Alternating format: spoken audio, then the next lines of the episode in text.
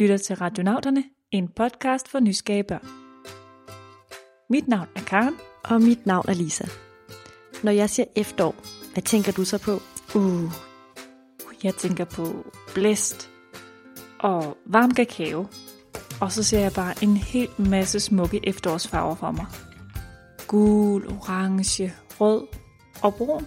Måske tænker du derhjemme også på alle de flotte farver, som skoven har, når det er efterår. Eller på, hvor sjovt det er at hoppe rundt i en bunke af visne blade.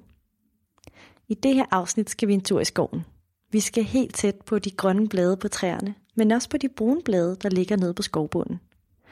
Og det skal vi, fordi Vilma fra København og Ella fra Smørum har sendt os på en mission op i trækronernes fantastiske verden.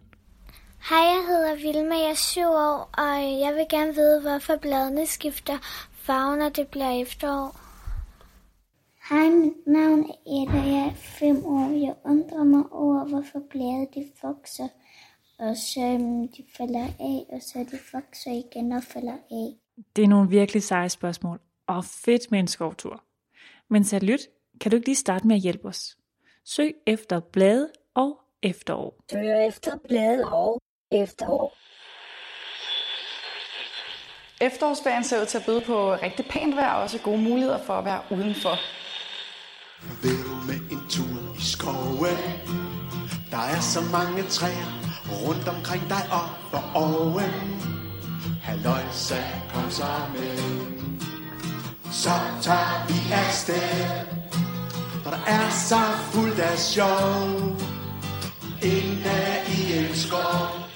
Fotosyntese?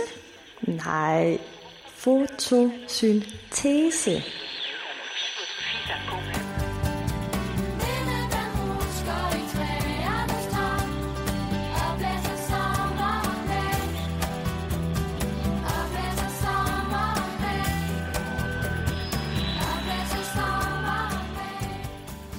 Træer er fascinerende, fordi de sætter blade, og de så taber dem igen, og, og, og, og der er den der års, årstidsgang i skoven, ikke? Øh, at man både synes, det er fascinerende at komme i skoven om, så, om foråret, når træerne springer ud, men også fascinerende at komme der om efteråret, når, når de så visner.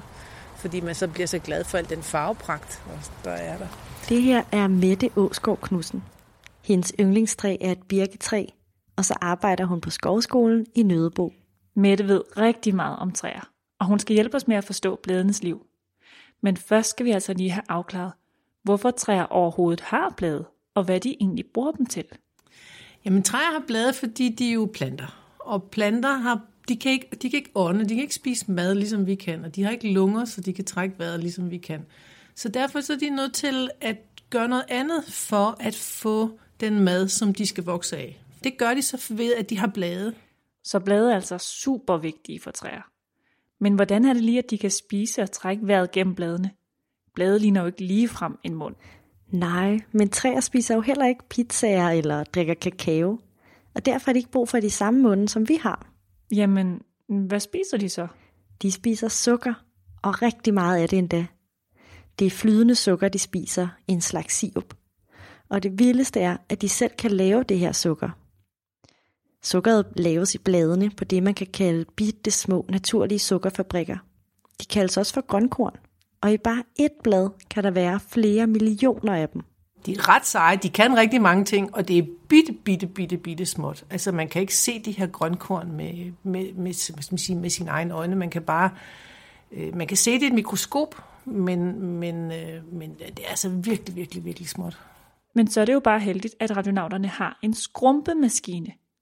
Kom, Lisa, så går vi os helt små, og så kravler vi op på det grønne blad der, så vi kan lære, hvordan bladene laver sukker. Ej, det er skørt at stå på et blad. Vi er jo bitte, bitte, bitte små, mindre end en bladlus. Men nu står vi oven på bladet. Skulle vi ikke ind i bladet? Jo, det har du helt ret i. Vi kan komme ind på bagsiden af bladet. Prøv at se. Her på bagsiden af bladet er nemlig en helt masse små vinduer, som står åbne om dagen. Lad os hoppe ind her. Men hvad var det lige, der kom ind sammen med os? Det var luft, men ikke hvilken som helst luft. I den luft, vi er inde under, findes nemlig flere luftarter. For eksempel noget, der hedder ilt og noget, der hedder koldioxid. Os mennesker, vi skal bruge ilt, men planter skal bruge koldioxid. Og det er altså første ingrediens ud af tre ingredienser, som grønkornene skal bruge for at kunne lave sukker. Måske kan du gætte, hvad de to andre ingredienser er. Ej, altså. Hvor er det bare vådt her. Hmm, kunne den anden ingrediens måske være vand? Ja, godt gættet. Grønkornene skal altså også bruge vand for at kunne lave sukker. Og det er jo lidt vildt, for vandet kommer helt nede fra træets rødder og er blevet transporteret hele vejen ud i det her blad, som vi er i. Helt op i toppen. Og se nu, Karen. Se, hvordan solens lys skinner igennem bladet og helt ind til os. Wow, det er flot. Og det varmer. Lad mig gætte. Er solens lys måske den tredje ingrediens i sukkeropskriften? Præcis. Inde i grønkornene sker der noget helt magisk. Vandet og kuldioxiden bliver lavet om til sukker og ilt. Det er solens stråler, der giver energi til fabrikken. Solens stråler består nemlig af lysbølger, som kan forvandle vand og kuldioxid til sukker og ilt, når det rammer grønkornet.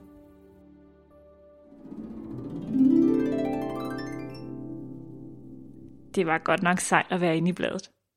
Og inde i bladet fandt vi de tre ingredienser, som træernes blade bruger til at lave sukker af.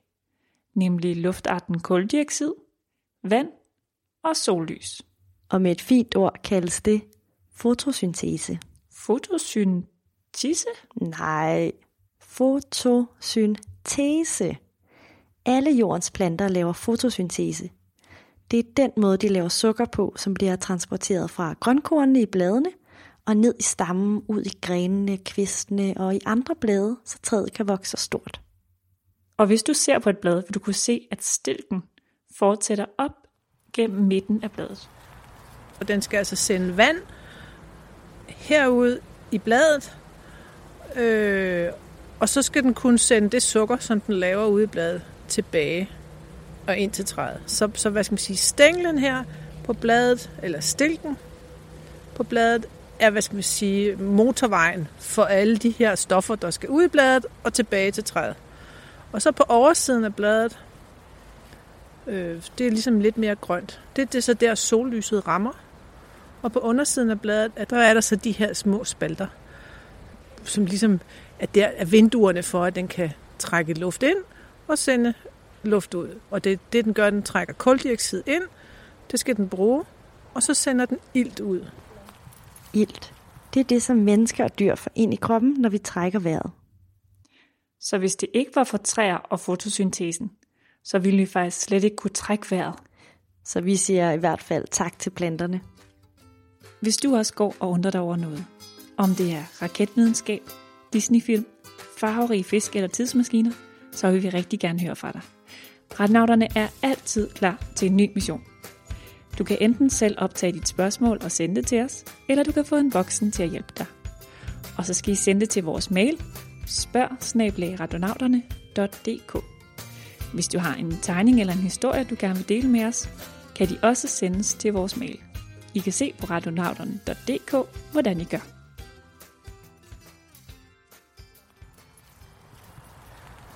Så nogle gange kan man gå ind i en skov, og så kan man synes, der er rigtig, rigtig mørkt. Og det er fordi, at bladene de dækker for lyset. Og det gør de jo ikke, fordi de vil øh, lave det mørkt ned i skoven, men fordi, at de sætter deres blade i sådan en, en mosaik, sådan så de får mest muligt sollys på sig selv. Bladene skal jo bruge sollyset for at kunne lave sukker, så der er kamp om lyset. Prøv at kigge op næste gang du er i skoven, og læg mærke til, hvordan bladene dækker hele himlen. Men det skal helst være om sommeren. Det er jo her, at bladene er store og grønne. Og måske har du allerede gættet, hvad det er i bladet, som gør dem grønne. Det er selvfølgelig grønkornene. Grønkorn er det, der farver bladene grønne. Øh, grønkornene har et farvestof, der hedder klofyl. Det er det grønne stof. Den skal bruge klofyllet til, at grønkornene kan virke som de små fabrikker, som de er. Så selvom grønkornene er små, så er der altså noget inde i grønkornene, som er endnu mindre. Nemlig farvestoffet klorofyl. Og klorofyl spiller en vigtig rolle, når vi skal forstå, hvorfor bladene skifter farve. Udover at være et grønt farvestof, er klorofyl vigtig for, at grønkornet kan lave sukker. og derfor vil træet gerne passe rigtig godt på klorofylen. Men klorofylen er jo ude i bladene, og de er meget sårbare. For når vinteren kommer med kulde og frost, så er det ikke smart at have klorofylen i de tynde blade fyldt med vand. For når det er frostvejr, så fryser vandet i bladene til is, og det kan altså ødelægge klorofylen i bladene. Men træet har en plan. Hen imod efteråret, når det bliver koldere, der er knap så meget sollys, så, øh, så har træet den der evne til at sige, hov, jeg er på vej ind i en vinter, jeg må hellere forberede mig på vinteren. Jeg trækker al min, al min energi tilbage og ind i stammen. Øh, jeg skal ikke længere have min grønkorn kørende ude i, i bladene. Dem trækker jeg ind, jeg suger dem ind, og så ligger de inde i, øh, i stammen og i grenene og i kvistene og, og ligger som madpakker, som den kan finde frem igen til foråret. Træet kan altså suge de her vigtige næringsstoffer ind i stammen, hvor det ligger godt beskyttet mod kulde og frost, indtil det bliver varmere igen. Og når de her grønkorn forsvinder fra bladene, hvad tror du så, der sker? Så stopper bladene med at være grønne. Det grønne farvestof, klorofyl, er nemlig ikke længere ude i bladet, men godt gemt inde i stammen. I stedet bliver bladene orange, røde og gule. I bladene findes der også nogle gule farvestoffer og nogle røde farvestoffer. Og når der ikke længere er noget grønt tilbage ude i bladene, så kan man jo så se de gule og de røde farvestoffer. Og de forsvinder også lige så langsomt, fordi dem ligger der også noget energi i, som træerne har brug for. Blade har altså flere farver end grøn. En hel farvepalet faktisk. Men vi kan bare ikke se dem om sommeren, når de er fyldt med det her grønne klorofyl. Og derfor kan vi først se gul, orange og rød i efteråret. Jeg kan bedst lide at være i skoven om efteråret, fordi at det er smukt med alle de farver i orange, rød og gul. Det er sjovt, for jeg elsker at se de smukke farver. Ja, Ella og Vilma har altså helt ret i, at det er ret så flot derude om efteråret. Mette fandt et efterårsblad til os. Men den har så mistet sin grønne farve. Der er stadigvæk lige lille bitte skær af, af grønt. Men ellers så er det den gule farve nu, vi kan se, som er det farvestof, den, øh, den har inde bagved. Du kan også se hernede i stilken, der er, der, der er det den røde farve, man kan se. Og det er derfor, at de her blade jo om efteråret, de kan få alle mulige farver, afhængig af, hvad det egentlig er for et farvestof, der ligger nede bag ved det grønne. Men nu er det blevet tid til en udfordring.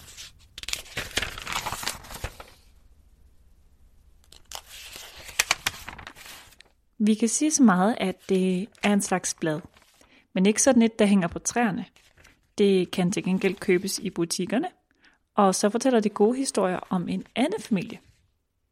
Men så afslører vi altså heller ikke mere. Du kan høre svaret sidst i programmet. Fra mærkelige blade skal vi tilbage til skovens farverige blade. Vi ved nu, at træet langsomt suger alle de her vigtige næringsstoffer fra bladet og ind i træstammen, så de kan passe godt på dem i løbet af vinteren. Først suger den det grønne ind, så bladet bliver rødt, orange eller gult. Men efterhånden suger den også de her farver ud af bladet sammen med alt vandet, og til sidst er der bare et brunt vissen blad tilbage, som falder ned på jorden. Og det synes Vilma faktisk kan være ret fedt. Når bladene falder af træerne, kan man hoppe i store bunker af blade, og så knaser det under fødderne. Når det er, at, øh, at bladet bliver visne, så bliver de helt tørre. Så kan man jo høre, at de sådan knitrer. Det er også derfor, når man går i skoven og sparker til bladet, så kan man altså, høre den der sådan knitr, knitrende lyd, når man, når man rører ved visne blade. Så lyder det helt anderledes, end hvis man rører ved friske blade. De er sådan helt elastiske stadigvæk, fordi de har vand inde i. I takt med, at træet trækker al næring og vand tilbage til stammen, så bliver transportvejen i bladet helt udtørret. Og til sidst, så kan bladene ikke længere sidde fast. Og så kan man se, at bladene virvler ned af træerne. Så har den gjort sig klar. Den har ligesom gjort sig vinterklar, vil jeg sige, at, at jeg har ikke brug for bladene længere. Jeg har trukket det hele tilbage i træerne. Nu må det godt blive vinter. Men vi lærte jo tidligere, at træet skulle bruge sine blade til at lave sukker, så det kan vokse. Men hvis det ikke har nogen blade om vinteren, hvad gør det så? Den har sådan nogle steder i træet, hvor den gemmer det, den skal bruge til næste år. Men den går i stå i forhold til at vokse. Så den vokser om sommeren, hvor der er vand, og der er lys, og den kan producere sukker, så den kan vokse. Men om vinteren går den i dvale, så der vokser den ikke.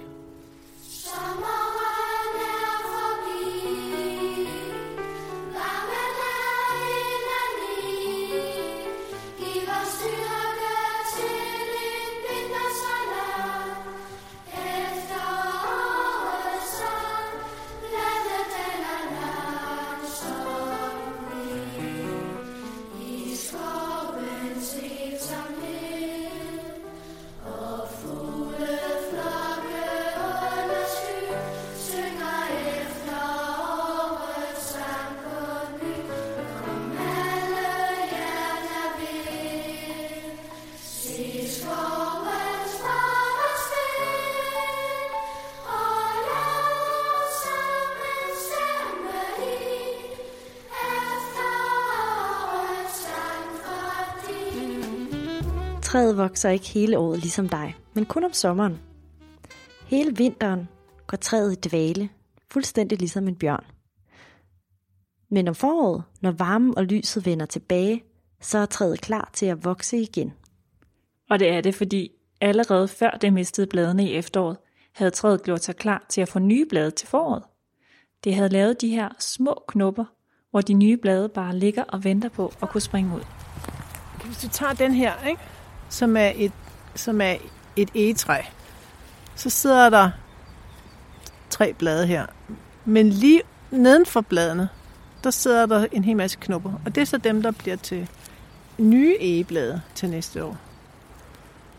Den har simpelthen allerede sat knopper. De vokser måske en lille smule mere, men ellers så stopper de. Og så, når det så bliver forår, øh, så sender den, i, så sender den hvad skal sige, mad, sukker herud, så de kan vokse og blive klar.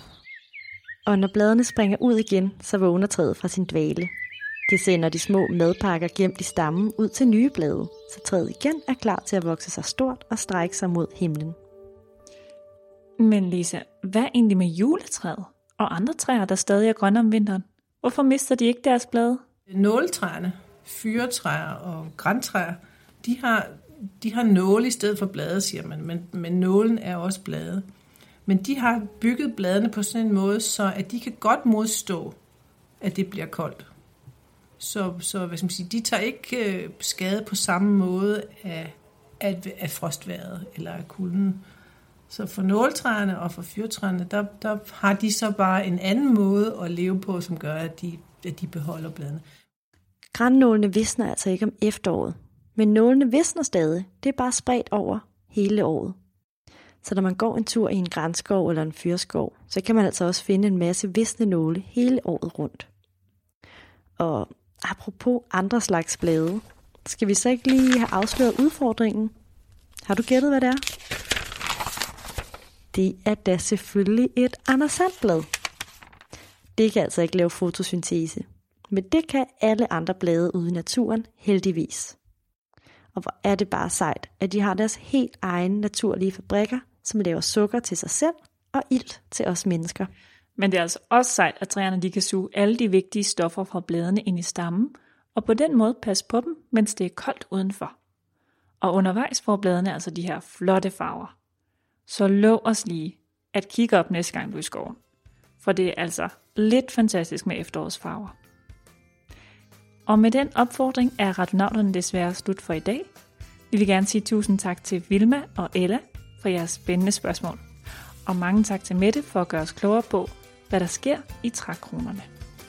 Husk, at I kan finde os på vores hjemmeside radionauterne.dk og på Facebook. Tak fordi I lyttede med.